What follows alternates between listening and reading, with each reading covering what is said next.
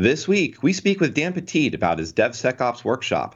In the news segment, probing protocols proves problematic for web and phone stacks, reasons for launching more rigorous, rigorous testing, Safari gives TL certs, TLS certs a status of 398.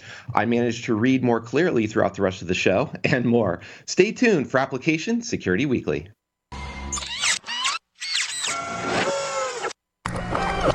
This is a Security Weekly production.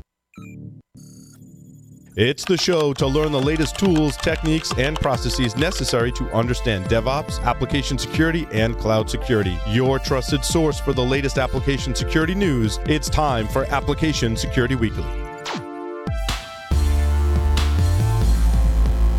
With 84% of cyber attacks targeting the application layer, securing your software is more challenging than ever. Synopsys enables DevSecOps with a portfolio of industry leading tools, including Coverity, Black Duck, and Seeker, to help you build secure, high quality software faster. Synopsys is the leader in application security testing. Visit securityweekly.com forward slash synopsys to learn more.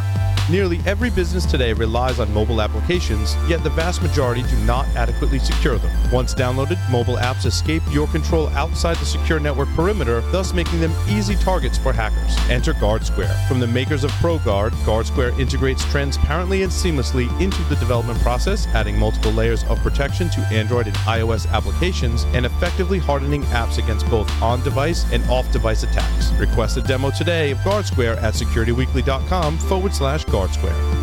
The question is simple Have any of the systems on my network been compromised? The answer is harder than it should be. Enter AI Hunter. Active Countermeasures has automated and streamlined techniques used by the best pen testers and threat hunters in the industry to create AI Hunter, a network threat hunting solution that does the first pass of a hunt for you to identify systems that are most likely to be compromised and scores the results on a scale from 0 to 100. You can then research those systems in depth with AI Hunter. Focus your valuable time on the systems that need your expertise with AI Hunter. Sign up for a personal demo today at securityweekly.com forward slash ACM.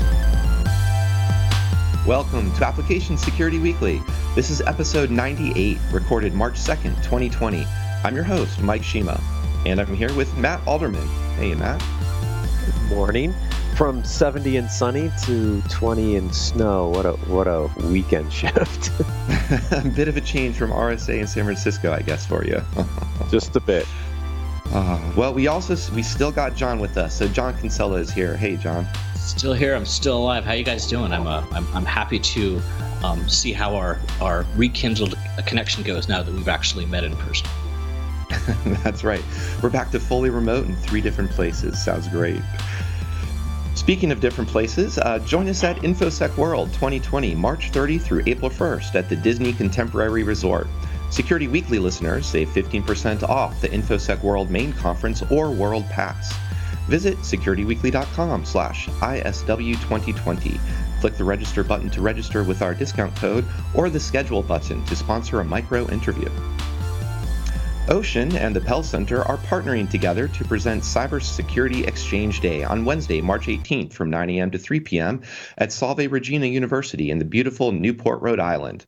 Visit securityweekly.com slash ocean 2020, that's O-S-H-E-A-N 2020, to register for free and come join in the fun.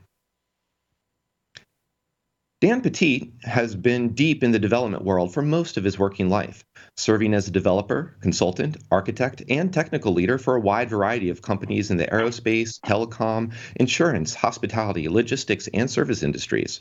Throughout his career, Dan and his teams have been responsible for large scale DevOps adoption and transformations, reducing cycle time of application changes from weeks to hours across dozens of agile development teams.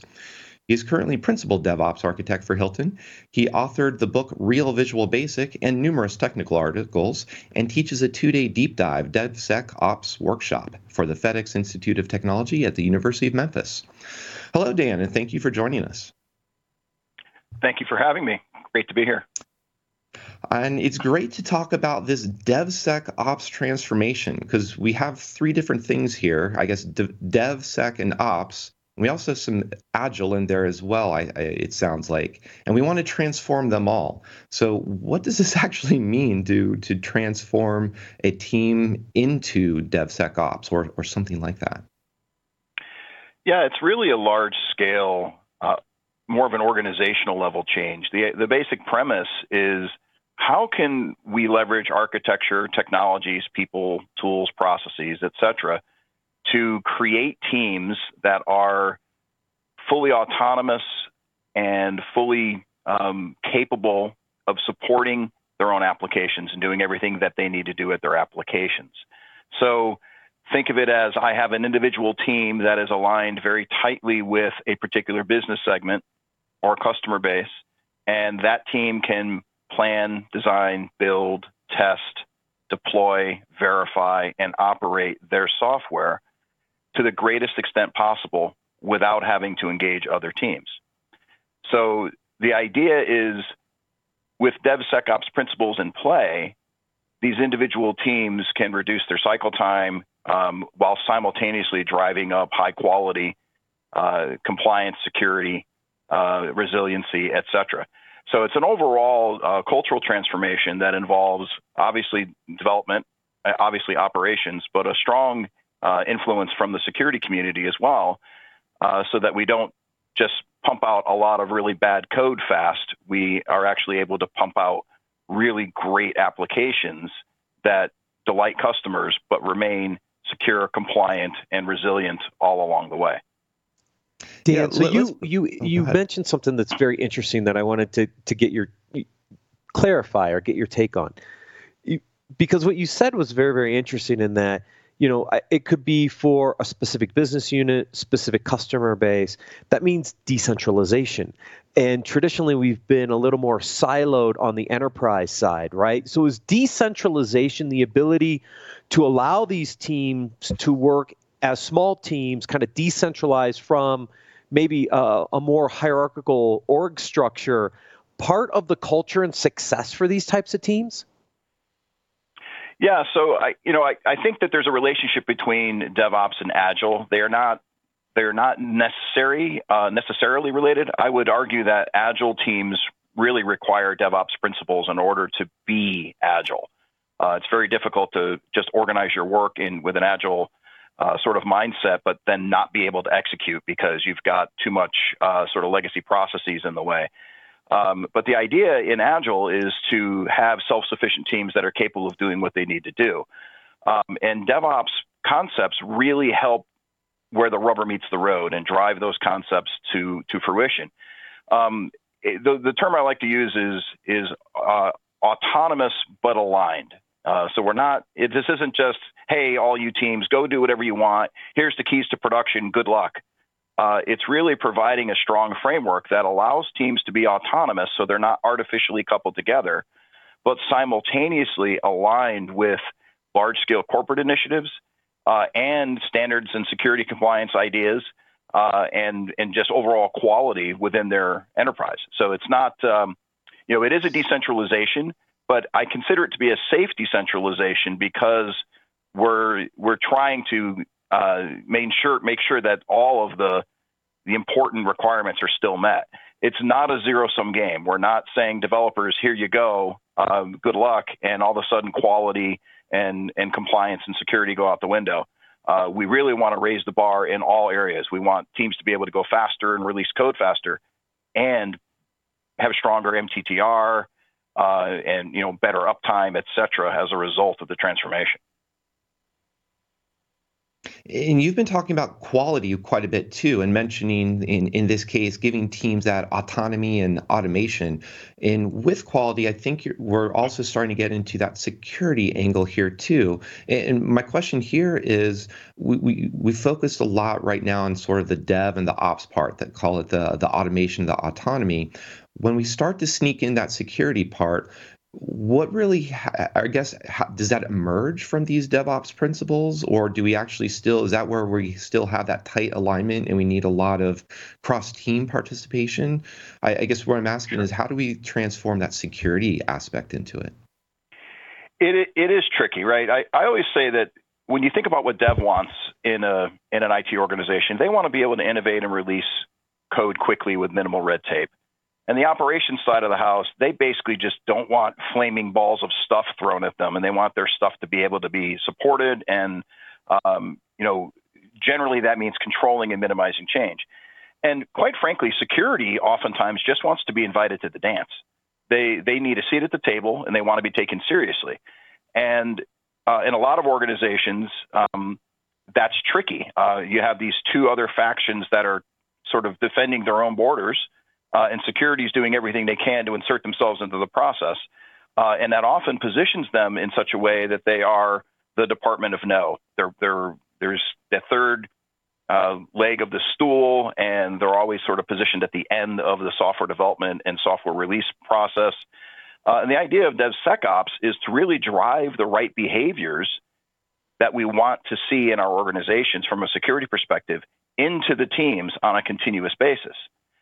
Instead of security being something that development and operations teams think of only right before they go to production, we want the day to day behaviors of the development and, and, and, engineering teams to be compliant already um, and be secure.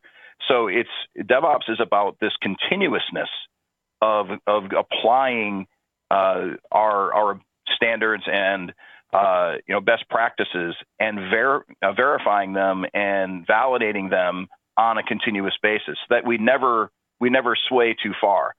And the more we can automate that and the more that we can rely on tools and technology to help with that the more uh, autonomous the development teams can be without sacrificing quality security et cetera.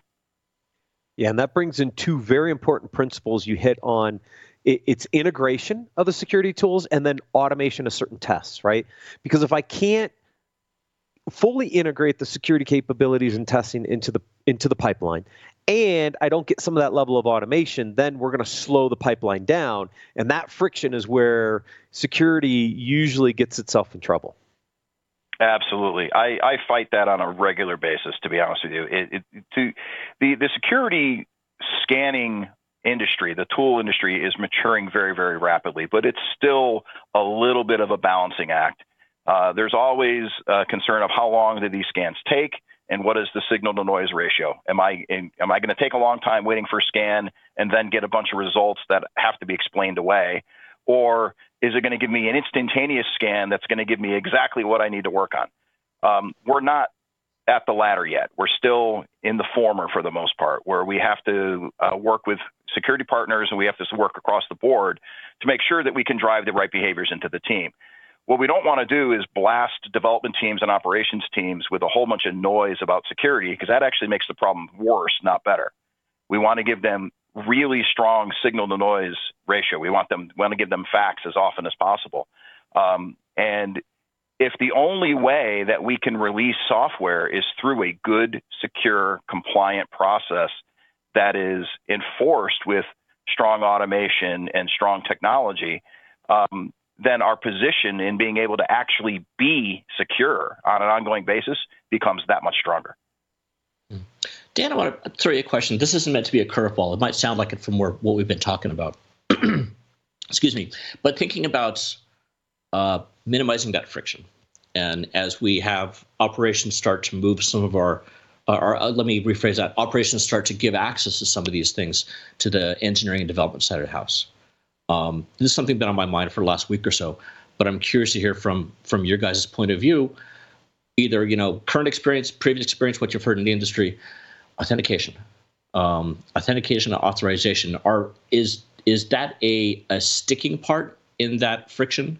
When suddenly you're starting to allow people to have access to something that they didn't have access to before, or maybe a tool which suddenly used to only be security, but now you're bringing developers into it. Any thoughts or comments around that? Is, is, is that part of this overall friction or defrictionizing? Yeah, that, that's a really good point. Um, you know, generally we try to provide teams with self-service capabilities, and there's authentication and authorization around those self-service capabilities. So, um, you know, we're not, to be clear, you know, we're not giving teams access to do things that they shouldn't do. We're trying to make sure they're locked down up front. Um, I, I, like to equate it to uh, the buffet. Instead of um, a an operations team being the waiter at a at a restaurant serving the individual teams, their job shifts into preparing a buffet where the patrons can serve themselves. Um, and it's a lot about providing the path of least resistance If I walk into a restaurant and there's food on the buffet that I like and I can serve myself right away, that is my path of least resistance. I can still order off the menu um, if I want to, but it's going to take longer. And that's really what a lot of this is about. We we provide we don't just open it up completely wildly. We make sure that whatever experiences we enable through self-service and through uh, you know some simplistic technologies that those are rock solid and secure, and we only provide the appropriate levels of access that are needed. Um, and we position those uh, opposite what what might be a longer running legacy process at an organization. And uh, you know, when you give developers a chance, you give development teams a chance to choose between I can go this way, um, and it's self-service enabled, and it's secure, and it's compliant, and it's fast, versus I want to use some weird technology that I've never used before, and I'm going to do something different, and it may be a security risk, et cetera, and I can go down this this path that's going to take me forever. By and large, the teams are going to choose the path of least resistance. And that actually helps us drive the right secure compliant behaviors into the work of the teams. Hmm. I think this is a, um, a question I'm going to start bringing up as we talk to various practitioners on the show. Um, and I think you know that analogy you said of uh, um, buffet versus waiter. That's great. I, I really love that. But also, I think this is going to be a bit of a sign of the level of maturity of an organization that goes into DevSecOps, to use that phrase. Um, are they just getting enough tools or scanners and components in place to allow people to do their job, or have they actually thought through what the ramifications of some of those access levels are? Yeah, I, I think you're right. You, you, can't you can't replace security knowledge uh, necessarily, right? The tools aren't aren't at a spot where they're spoon feeding remediation strategies into teams yet. Um, so we can provide transparency into the quality of uh, of the code and security of code uh, through scanning tools. Uh, but organizations that I've worked with often have security champions that are then helping drive that message back into those individual autonomous teams to make sure they understand uh, the risks associated with it, and you know, so even the the engineering practices that might be needed to remediate some of the problems found during scanning.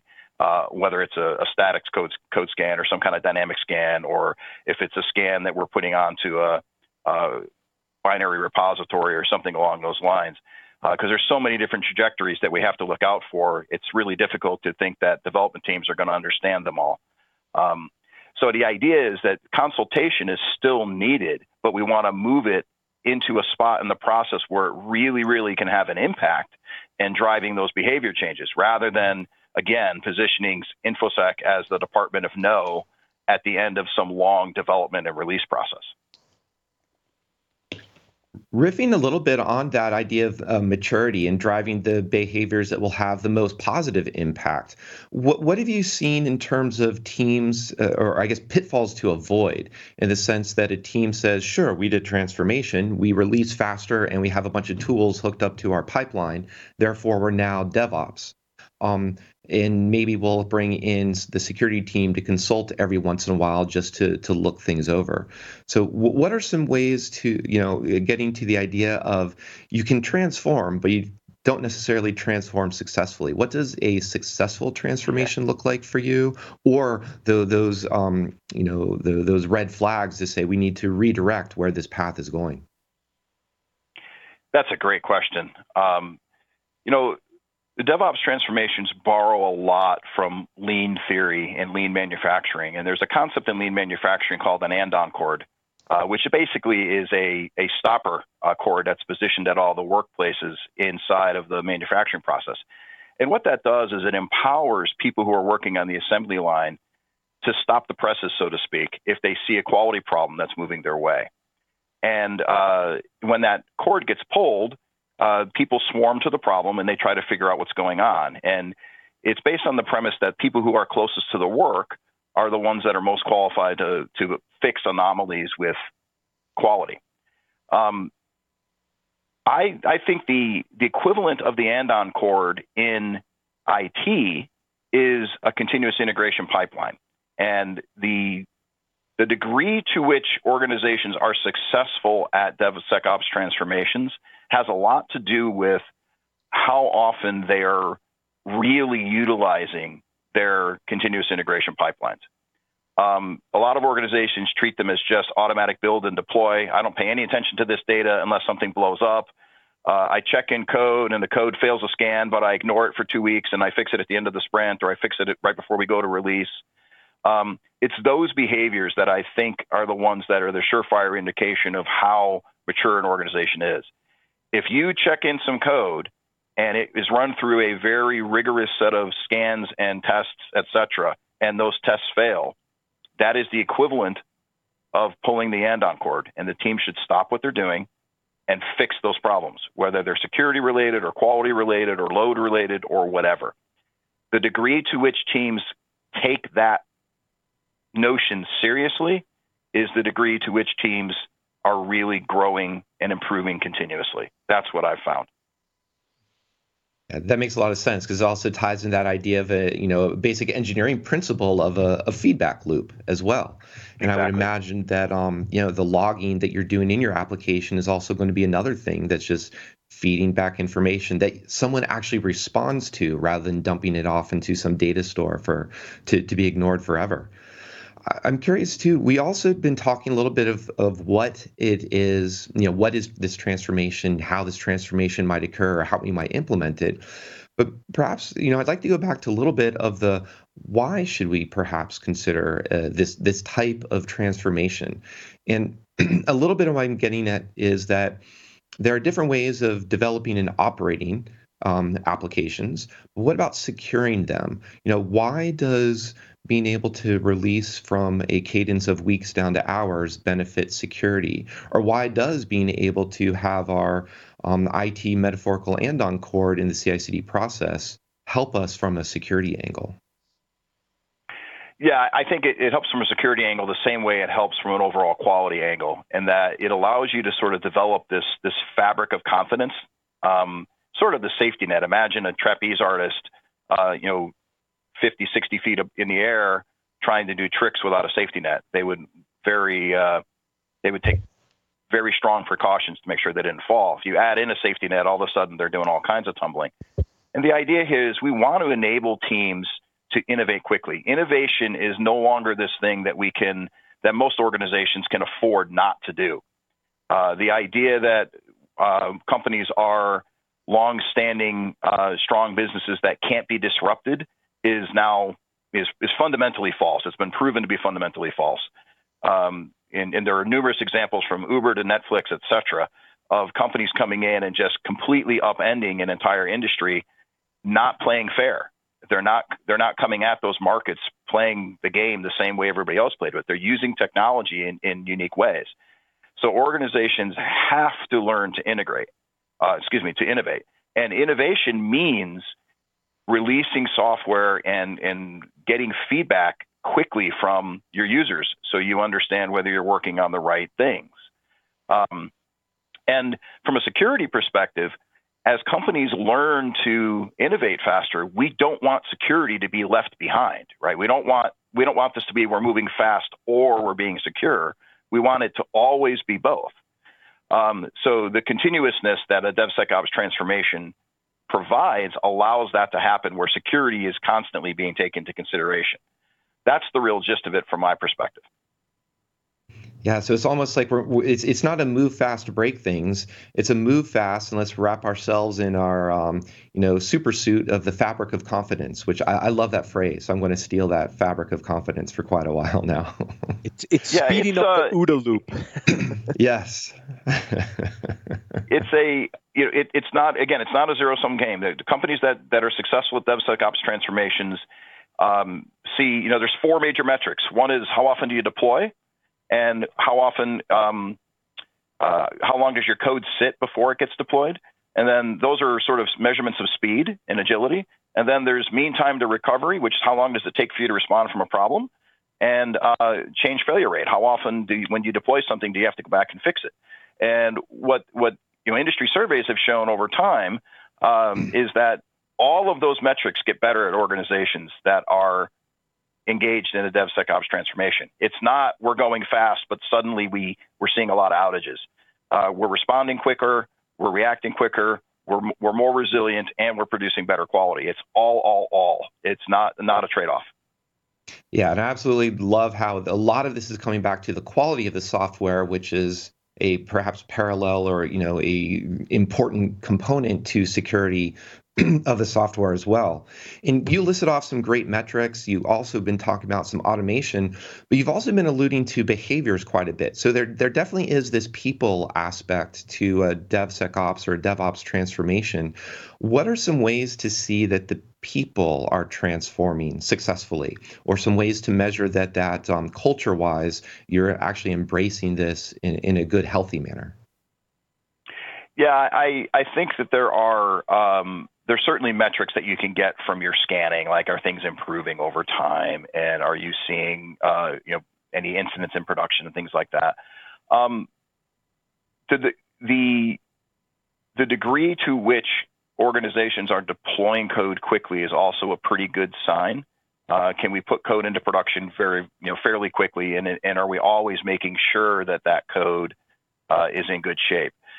Um, it's it's a tricky it's a tricky balance because we're we're wanting to ensure that organizations are remaining compliant and and secure um, to the greatest extent possible. But security, as everyone knows, is is a it's sort of a subjective thing. There's no such thing as secure. It's how secure are we, and how much risk are we taking, and how is that measurement of, of risk weighing in against our ability to succeed in an innovative world. Um, and that's the balance. Well, then, what advice? So, as as you mentioned, you know, security is neither a 100% achievable goal, nor is that even the right way necessarily to be thinking about it. So, bugs happen, vulnerabilities happen uh, CVEs happen through year after year. Uh, then, what what advice would you have for a DevOps team that's going through this transformation and they receive a vulnerability? Um, something comes in from a pen test report or from a bug bounty report, and they now actually have to deal with something that, let's say, might in fact be a serious vulnerability. Yeah, uh, obviously the infrastructure as code movement is a strong push in this area. So, um, mm-hmm. you know, one of the big challenges with patching long-lived servers is that they're long-lived and that they're out there forever. We have to manage them forever. We have to nurture and feed them for a long period of time. Um, the quicker organizations can get to environment immutability, the better off they are. Uh, whether that happens through their servers or through containers or whatever they happen to be working on. Uh, that allows the fundamental problem of patching to be changed. So rather than worrying about trying to patch hundreds or thousands or tens of thousands of instances of a of now a defective uh, server, you simply change it in one place in the code, uh, and you roll out the new version of the servers and replace the old servers. And it makes a it's a fundamentally different way of approaching the problem. Uh, but it takes a pretty good amount of maturity to get there. It's it's one of the main enablers in a DevSecOps transformation, uh, which is funny because the usually infrastructure and environment are some of the slowest things in organizations. Uh, but with, with the appropriate amount of automation and the appropriate amount of, of infrastructure as code practices, we can actually turn that uh, that thing that's normally very slow into one of our key enablers that we can rely on to help us with things like patching and help us with things like um, you know ephemeral test environments and ephemeral environments for security scanning and things like that. So instead of this being something very painful, we actually can leverage it to, to go even faster. And it creates this concept of resiliency because if we can't get to 100% security, the question is how resilient is our infrastructure and our applications uh, in production? And, and you talked about a lot of the components. I don't think most people are there yet uh, infrastructure as code and immutability of containers, et cetera. But when you master those, the overall resiliency of my infrastructure and applications are there to the point where I don't necessarily have to be 100% secure.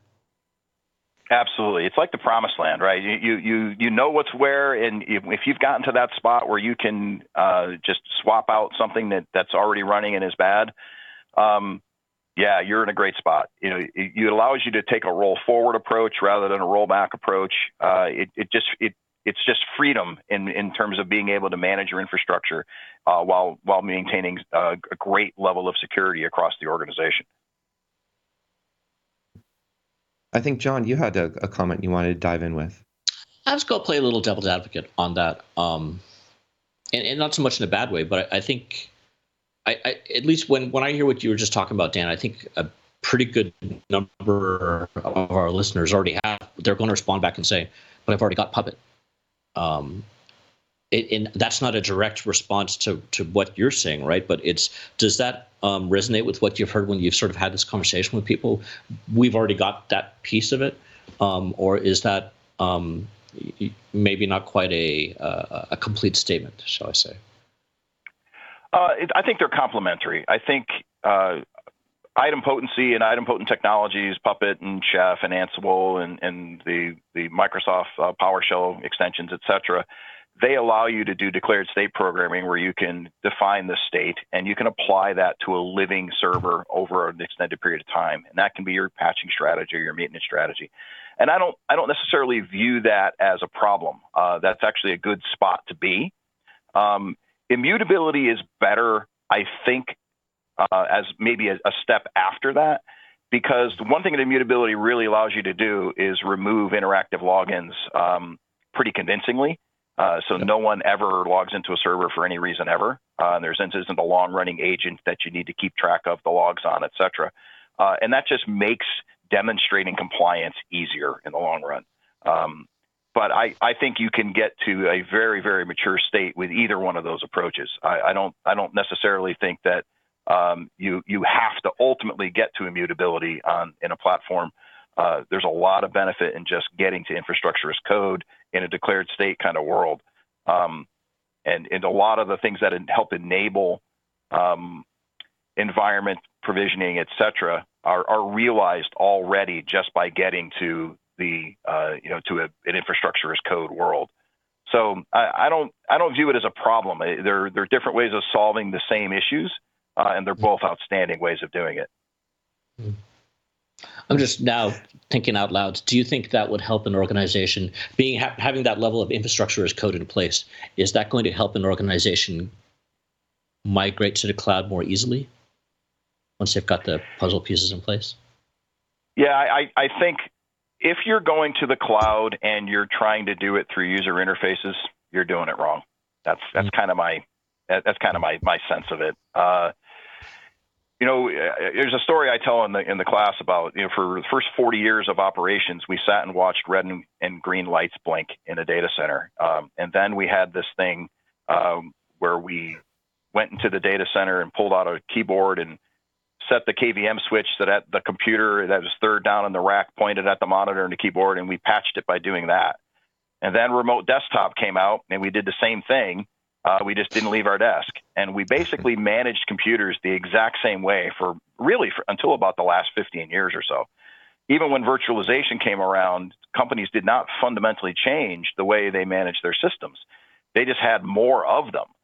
Um, with infrastructure as code and some of these models, we're fundamentally changing the way organizations actually do their infrastructure work. And that is the key enabler. That is the key difference. And it's tricky because people who are greatly skilled in managing servers over a long period of time um, may not necessarily have the exact same skills that are needed to live in a um, in a declared state infrastructure as code world.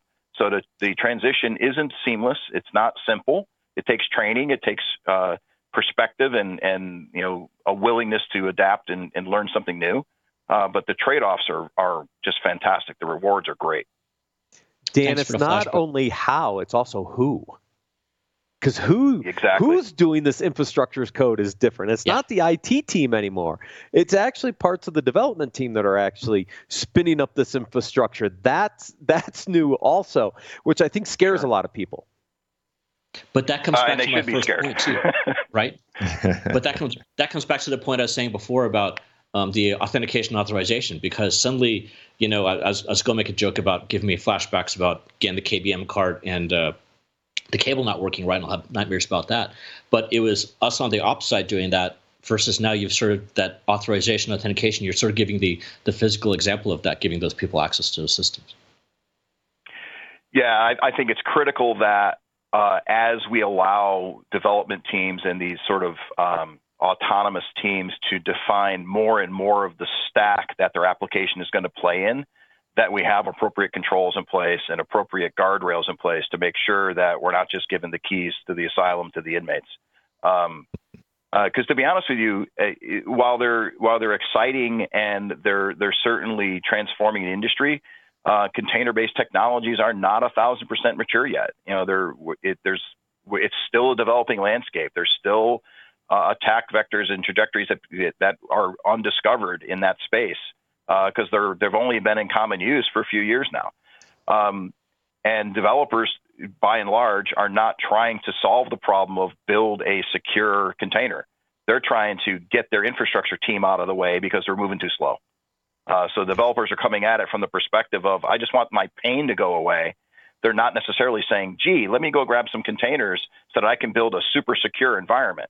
Uh, that's not how they approach the problem. Um, so we have to catch them in the act, so to speak, and ensure that while they're making that transition, and, and these people that are not necessarily um, the folks who have been traditionally maintaining our infrastructure have the awareness of the kinds of things that can go wrong in that space.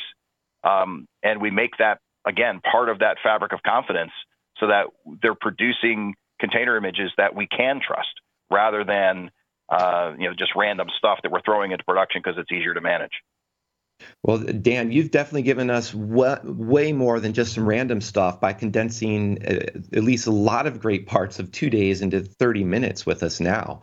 Um, as we wrap up here, I want to give you a chance. Is there something else you want to tease or some more details you'd like to share about the uh, the, the, full two day workshop that's coming up at, at InfoSec World at the end of the month? Sure. Uh, yeah, we, we, the the class is really a uh, an extension of work that I did at the University of Memphis here uh, in Memphis, and the driver behind it is helping organizations learn to innovate safely, learn to innovate more quickly. Um, and, and, I really, uh, you know, my my style of presenting is is predominantly improvisatory. I make it up as I go, and I react to what the audience has to say about it. Uh, I try to keep folks on their toes. I want them to ask appropriate questions and uh, and learn from the experiment uh, from the experience. So they're all a little different, and they're all uh, they're all I think interesting in their own their own regard. Um, there's a strong emphasis on automated testing. There's a strong emphasis on CI/CD. Uh, we cover collaboration. We cover a lot about uh, information security. And there's a big section at the end um, on audit and compliance and how that is impacted by the, the uh, DevOps transformation. Uh, so it, I call it a deep survey, uh, which seems like an oxymoron, but basically the idea is to cover as, the entire landscape of the DevOps world. Uh, but we don't really get into tools. We don't, we're not digging into labs, and it's not a hands-on kind of class. It's meant to be a transformational class, um, and it, it specifically targets uh, thought leaders and leaders within the IT uh, industry. So uh, I'm really excited to to get an opportunity to to talk about it at InfoSec World. It's a it's a great venue, um, and hey, we're at Disney World, so what can you say? well, we can say thank you for giving us the opportunity to chat for a bit about um, and give us a preview of a lot of the, the as, transformational aspects here. Also, want to thank uh, Matt and John as well for joining us, and want to thank all of our listeners as well. So, thanks again, Dan, and thanks everyone. We're thank going you. to take a quick break, and we're going to return with news of the week.